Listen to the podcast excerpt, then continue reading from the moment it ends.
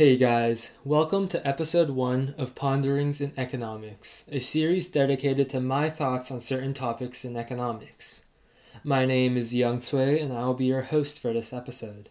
Today we will go over common resources, focusing especially on fishing, logging, and the atmosphere. Let us get started.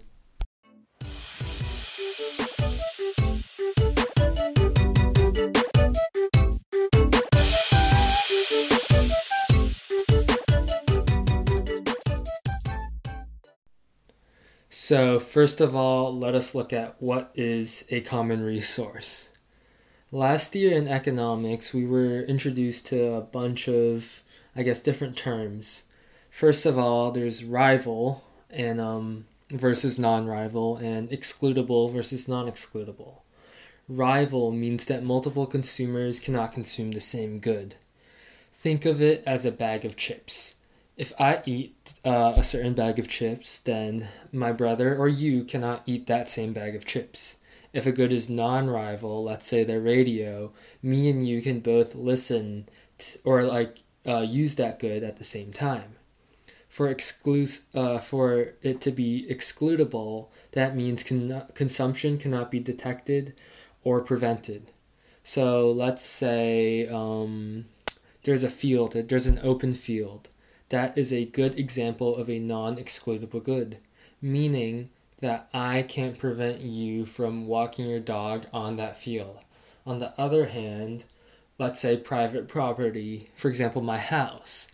I have a right to prevent others from entering my house. Therefore, my house is a excludable good. And um, for common goods or common resources, these um, things are both rival and non non excludable right? And that um, creates a big problem. First of all, if multiple people cannot have it at the same time, but you can't stop people from having it, then it's kind of incompatible, right? Open access is incompatible with scarcities. And this creates a big term known as the tragedy of the commons. Let's think the atmosphere from pollution, um, oceans, fishing, overfishing, timber, grazing lands, and fisheries. But before we get into all these specific examples, let's talk about how this idea originated. So there was a guy, or there might be still a guy. Um, I, am not sure if he's alive or dead. His name is uh, Garrett James Hardin, and he is a human uh, ecologist and a philosopher focusing on human population. And um, think um, Malthusian theory. Now, Hardin had this really, really, really famous 1968 paper in the Science called The Tragedy of the Commons. So he detailed how innocent actions by people can inflict damage to the environment. And a lot of his ideas are summed up in his first law of human ecology. And I quote, We can never do merely one thing. Any intrusion into nature has numerous effects many of which are unpredictable. And this theory stated that the welfare state supported overbreeding, again, think Malthusian catastrophe, where um, population expands faster than food, and this is all inevitable. Now, recently, Hardin's work has been criticized for being histor- historically inaccurate because it doesn't account for demographic transitions and it fails to distinguish between common property and open access resources. And uh, one article that addresses the tragedy of the commons and Hardin's, um, I guess, misconceptions is um, Robert N. Stavins' The Problem of the Commons, still unsettled after a hundred years. Now, Stavins claims that the fundamental error in Hardin's article is that the problem problem does not lie inherently in the commons, but rather in the, and I quote, excessive employment of capital and labor, small profits for participants, and an excessively depleted resource stock, end quote. So basically, what Stavins is claiming is that, you know what, open access doesn't actually exhaust the stock, let's say fish stock, in um, fishing or like the timber stock in timber or like the atmospheric stock in the atmosphere. But it only drives it below its efficient level because at a certain level, the benefits of an additional harvest is less than the additional cost of um, this additional harvest. Let's think fishing, okay? So what Stavins is saying is that at a certain point of fishing, um, you're overfishing, right? Because at that point, when you um, fish another fish, the cost of doing so outweighs the benefits, right? The cost is staying out there for more time. Um, like there's resource costs, technology, etc. While you will be only gaining the profit um, gained from that one fish.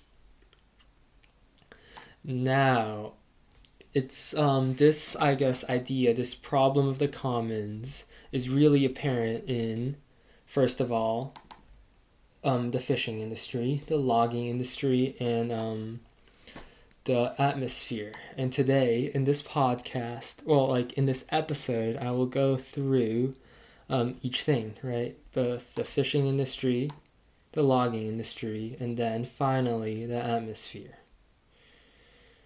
So, first of all, I'll go over fishing, right?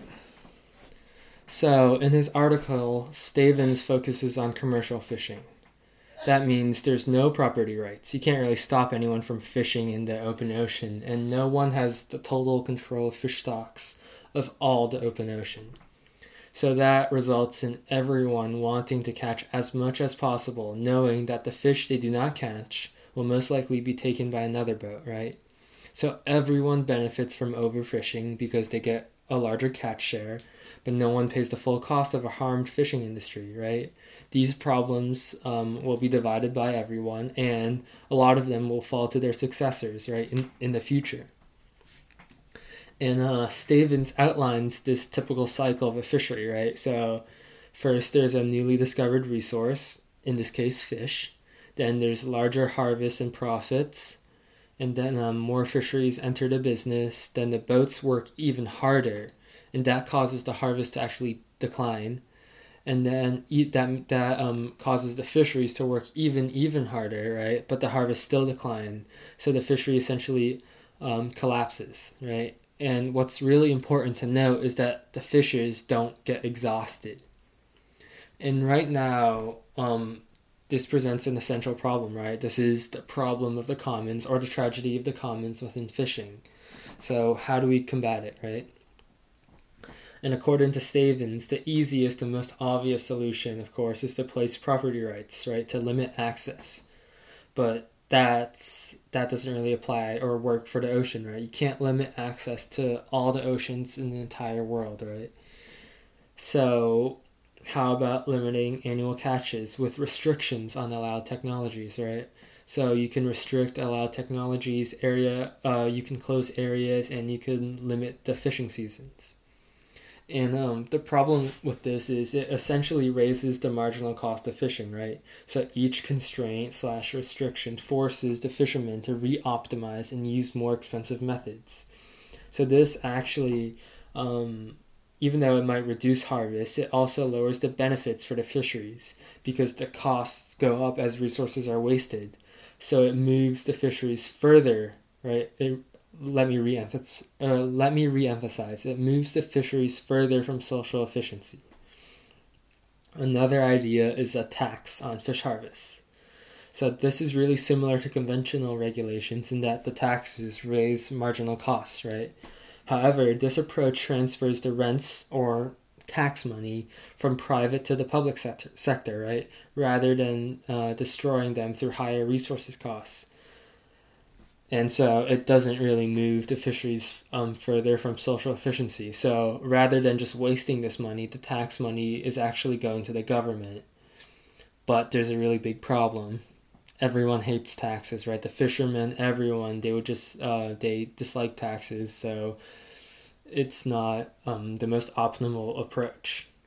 And um, what the most optimal approach Stavins offers is um, the system of individual transferable quotas or ITQs.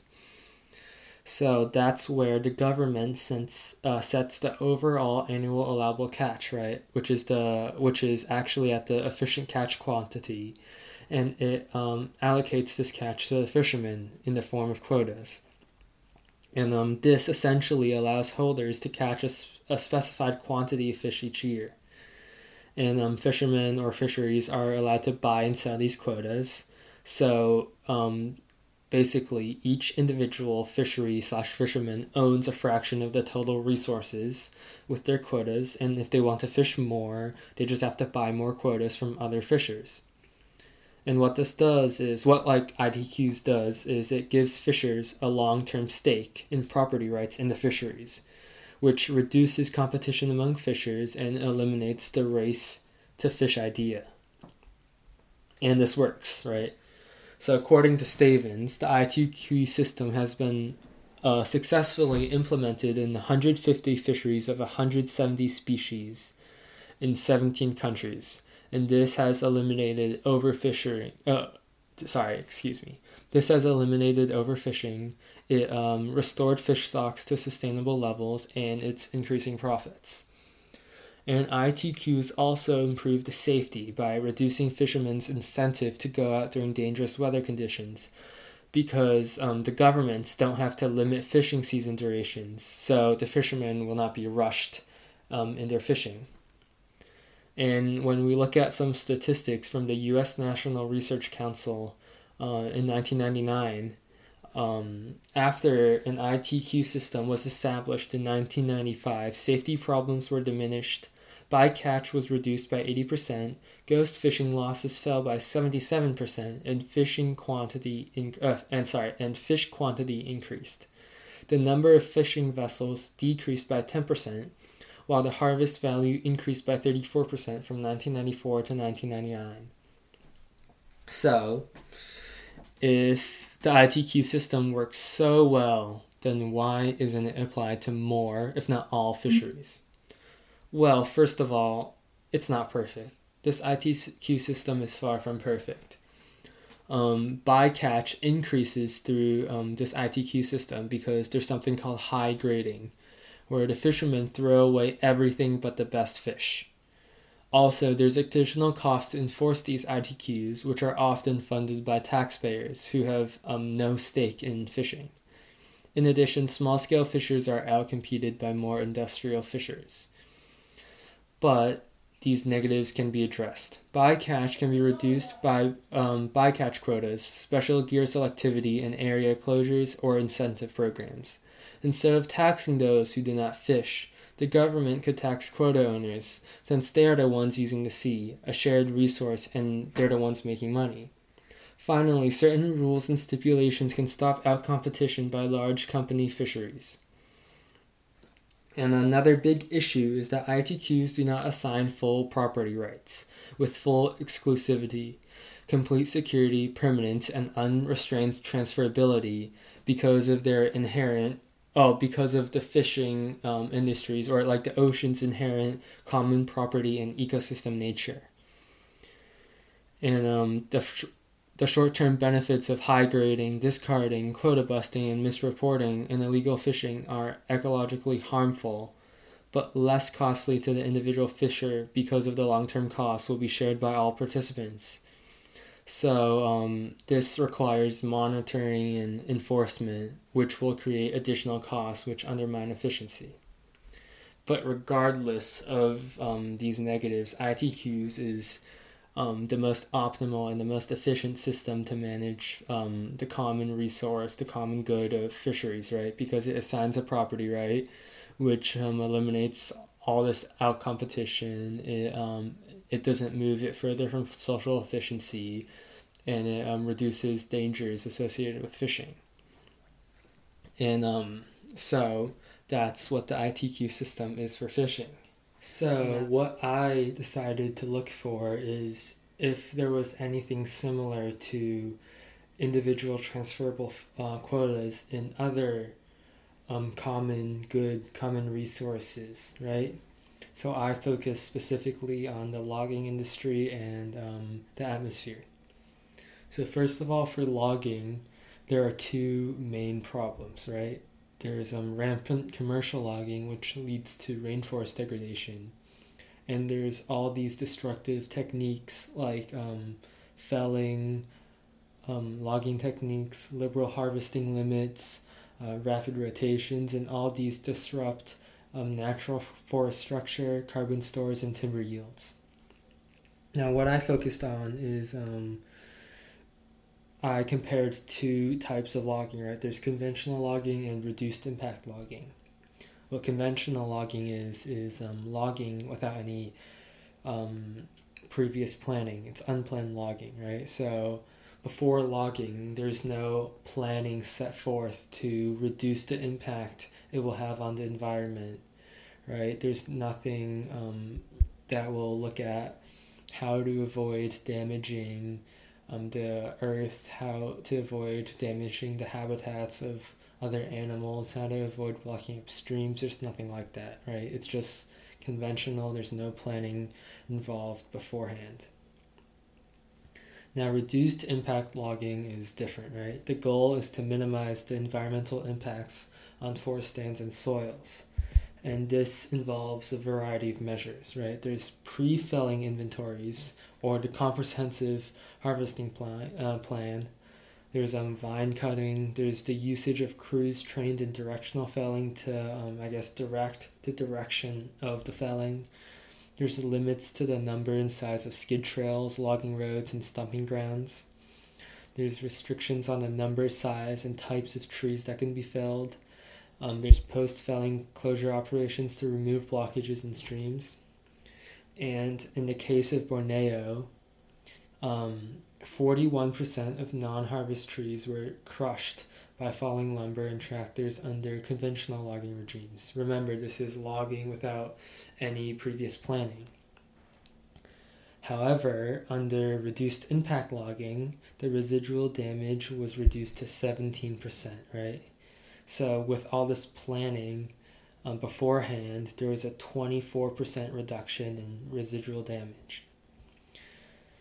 And um, so, reduced impact logging is also a prerequisite for timber certification under the Forest Steward, uh, Stewardship Council. And it is noted that it can also increase future harvest volumes by 25 to 75%, right?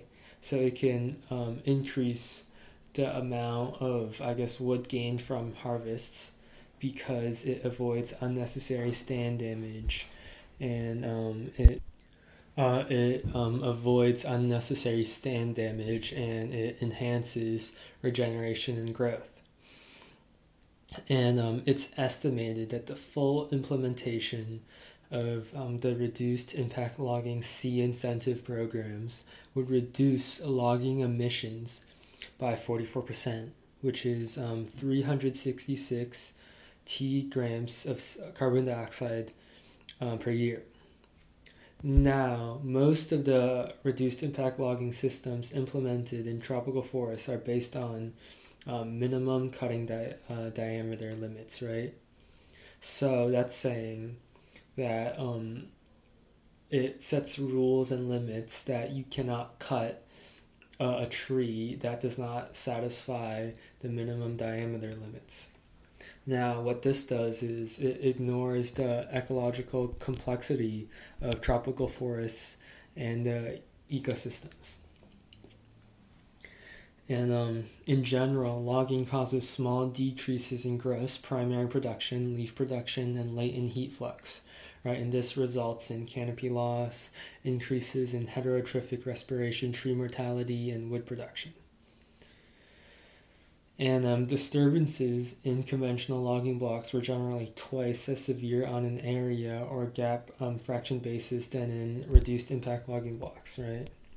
And then um, in a study in uh, Suriname, it was found that um, reduced impact logging resulted in a canopy loss of 6.5 to 7.4 percent compared to the 11.4 to 16.5 percent um, canopy loss resulted from conventional logging. And similarly, a study of the eastern Amazon found that conventional logging leads to a canopy loss of 21.8% versus um, the canopy loss of 10% uh, for reduced impact logging. So, what can be concluded from this is that reduced impact logging is just much more ecologically efficient. Um, it's a lot less um, environmentally harmful, and um, it just better prepares us for the future. However, I guess it um, what this does not answer is my original question um, of if there was a similar system of ITQs, individual transferable funds, for the logging industry. And unfortunately, I was unable to find a similar method.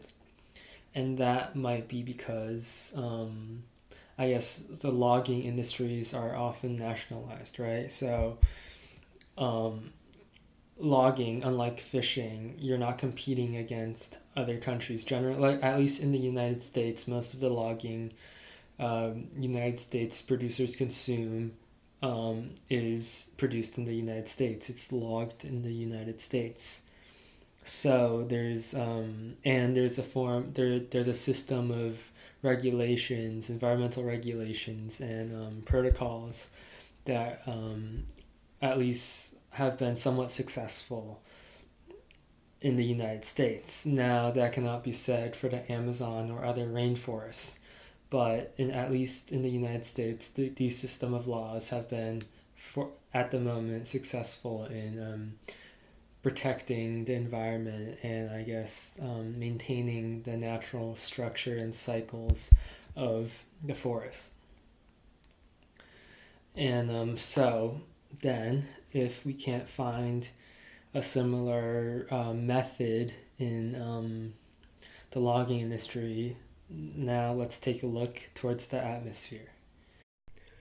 And the atmosphere, what does it do? Why is it important? And why should we care if there is a similar system to regulate it, such as ITQs for the fishing industry? Well, the atmosphere has been long recognized as a vital resource to humanity.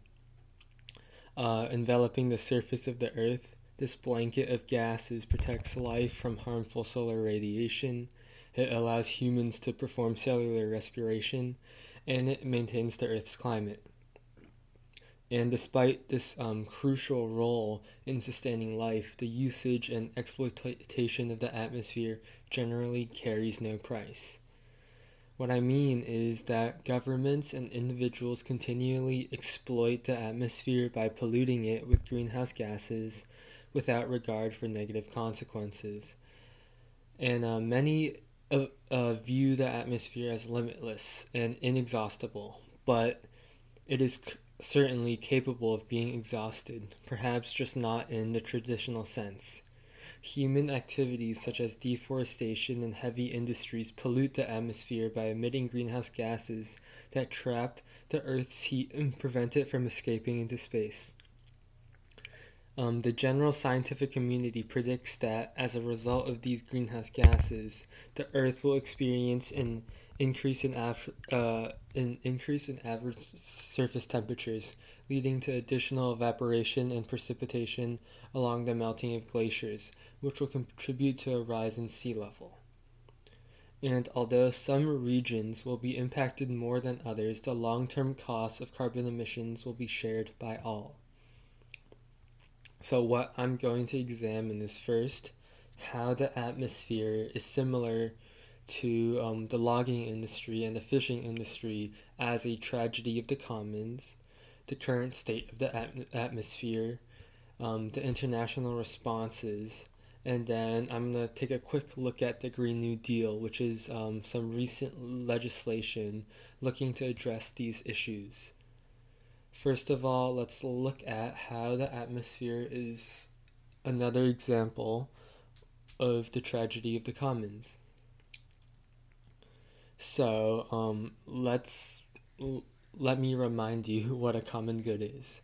So in economics, common goods, as I um, stated before, are characterized as being both rival and um, non-excludable, right? And this was first termed by um, Garrett Hardin in his Tragedy of the Commons. And what I didn't mention before is that it was first introduced by William uh, Forster Lloyd um, in his two lectures on the checks to population back in 1833, so a century before um, Garrett Hardin, right? And um, what Lloyd talked about is actually grazing lands, right? He was like, um, unregulated grazing will eventually result in the death of grasses in the area, meaning animals will no longer be able to graze. And um, what he meant, or like he explained this, do um, through the incompatibility between open access and scarcity, right? Open if if a good such as the grazing land is um, openly accessible to all, but it is scarce, meaning that um, there's not unlimited uh, amounts of it and it can be used up, then eventually it will be used up, and hence there will be a tragedy of the commons, right?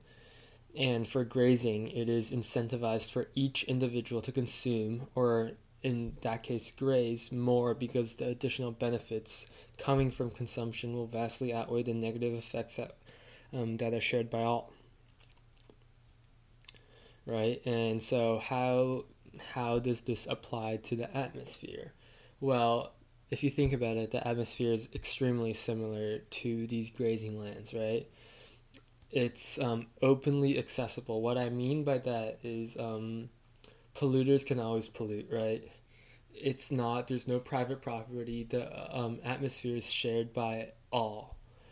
Every um, human being, every nation um, consumes it in a way that it uses it either as a sink for pollution or it um, uses it to aid them in cellular respiration or all those I guess, benefits coming from the atmosphere as stated above, uh, before, sorry. And um, what's so, what what's so, I guess it um, it functions as a um, global common, meaning that unlike like other common goods, it's shared by all nations but owned by none.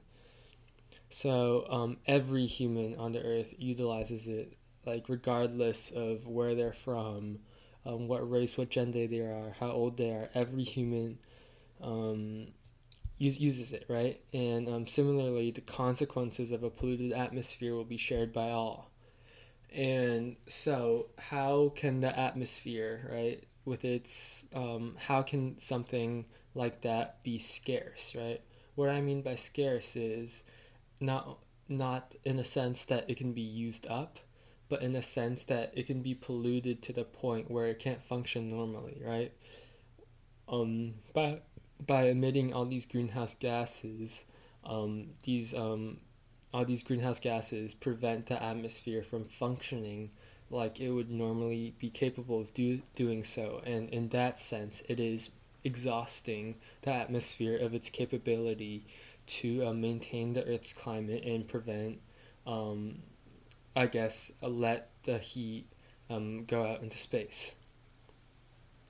And um, especially due to the atmosphere's fluid nature, it's impossible to limit um, susp- uh, substantial amounts of polluted materials within the polluting nation. So, if one nation or individual pollutes, the negative effects will be shared by all. And so, other than in Europe and some other regions, um, that have started to price carbon emissions. The atmosphere is accessible and utilized by everyone freely, right? So polluters, ranging from individuals to government, are able to emit these greenhouse gases and clog up the atmosphere without consequences. And um, currently, the state of the atmosphere. Since 1901, the Earth's average surface temperature has been rising 0.7 to 0.9 degrees Celsius, which is around 1.3 to 1.6 degrees Fahrenheit um, per century, right? However, since 1975, this rate has nearly doubled to 1.5 degree, uh, 1.5 to 8, 1.8 degrees Celsius, which is 2.7 to 2. Point, to 3.2 degrees Fahrenheit uh, per century. And such a rise in global surface temperatures has overreaching consequences in all realms concerning human life. So even though some regions might welcome this increase in global surface temperatures due to um, they might get longer growing seasons or fewer deaths from cold exposure, it is anticipated um, that the negative impacts of climate change will vastly outweigh such benefits. Global warming greatly affects global economics, right? Um, most uh, estimates predict that unrestrained climate change will result in a 1 to 3% loss of world GDP by the middle of the 21st century.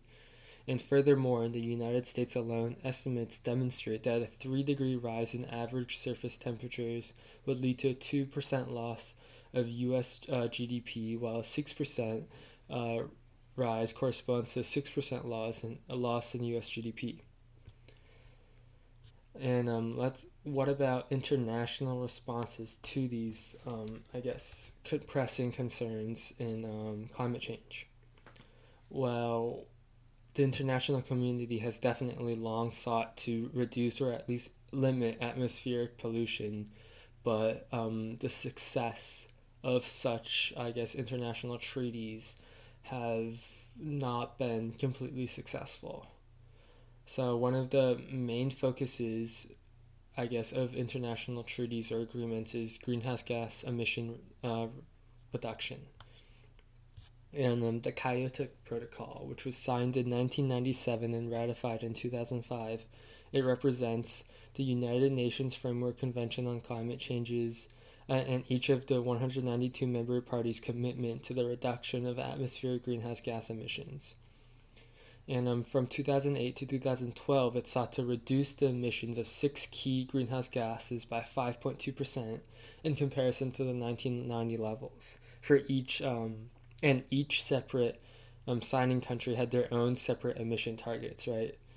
However, Al, um, Almer and Winkler in their study found that there was little empirical evidence for a significant reduction in emissions for countries with these binding greenhouse gas targets when compared to emissions in the absence of such targets. And then in 2008, the European Parliament adopted the EU climate and um, package, right? And it set three key targets to be met by 2020. Uh, 20% cut in greenhouse gas emissions from 1990 levels, um, 20% of EU energy from renewables, and a 20, 20% improvement in energy efficiency as of 2012, um, it was found that the total greenhouse gas emissions were 18% below 1990 levels in the EU 28, nearly reaching the 20% goal eight years ahead of schedule, which is extremely good news. However, without additional measures, these uh, reductions in greenhouse gas emissions will eventually slow down. The European Environmental Agency predicted that with existing measures, there will be a reduction of 21% by 2020, which is um, over the 20% goal set for 2020. However, um, however, from 2013 to 2020, uh, to 2020, there will be only an average yearly reduction of 0.25% compared to the 0.82% each year from 1990 to 2012 even though this plan was only implemented in 2009.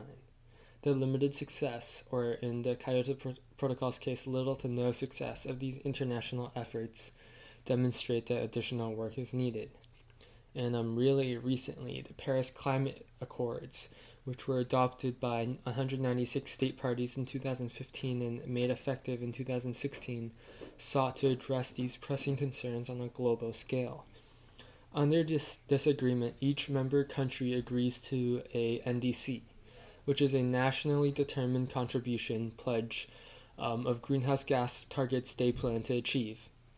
The Paris Climate Accord's long term goal is to limit the increase in global average temperatures to well below 2 degrees Celsius, with the goal at 1.5 degrees Celsius and um, researchers estimate that the atmospheric concentrations must be stabilized at 450 ppm, which would only be achieved by cutting global emissions 60 to 80% below 2005 levels to have a 0.5 probability, so 50% probability of limiting global warming to below 2, uh, 2 degrees Celsius. Although these NDCs are predicted to economically hurt the member countries, there will be little effect on global oil and gas demand. What I'm saying is that countries will have to make the necessary sacrifices economically in order to attain the 2 degree Celsius goal set by the Paris Climate Accords. And finally, what about the Green New Deal? So, on February 7th of 2019, Senator Edward Markey and Representative Alexandria Ocasio-Cortez released their Green New Deal resolution. And um, it referenced the special report on global warming of 1.5 degrees Celsius by the Intergovernmental Panel on Climate Change, um, saying that um, saying that among many things, the United States must um, have net zero greenhouse gas emissions. It must meet 100% of the power demand in the United States through clean, renewable, and zero emission energy sources. And um, there must be an overhauling of the transport transportation system to eliminate pollution and greenhouse gas emissions from the transportation sector. And um, the 2019 Greenhouse, uh, Green New Deal is really reminiscent of FDR's um, New Deal reforms during the Great Depression in the 1920s and 30s. And um, the concept of this Green New Deal isn't really new either. The name originated in 2006 with the Global Greens Green New Deal Task Force calling for 100% clean renew- renewable energy by 2030. Then, in a New York Times column, Thomas Friedman called for green globalism, and that was in 2007. And finally, um, it also has been included in platforms of many political parties in both the United States and Europe. Um, it was the centerpiece of Jill Stein's Green Party platform in the 2016 presidential election, and it was also central in the European Green Party's platform. So, it calls for, let me remind you, well, some of the key aspects of it is net zero greenhouse gas emissions and total decarbonization, um, a green transport system, and um, a green housing system, right? And as of right now, they set a 10 year goal to this. And the 10 year goal is not a deadline, it's only to get as much done as possible within the 10 year goal and um, it has been really criticized for being really um, vague and not clear. But um, the goal of this resolution is not to be put into law necessarily. It's just to get some ideas down and um, etc.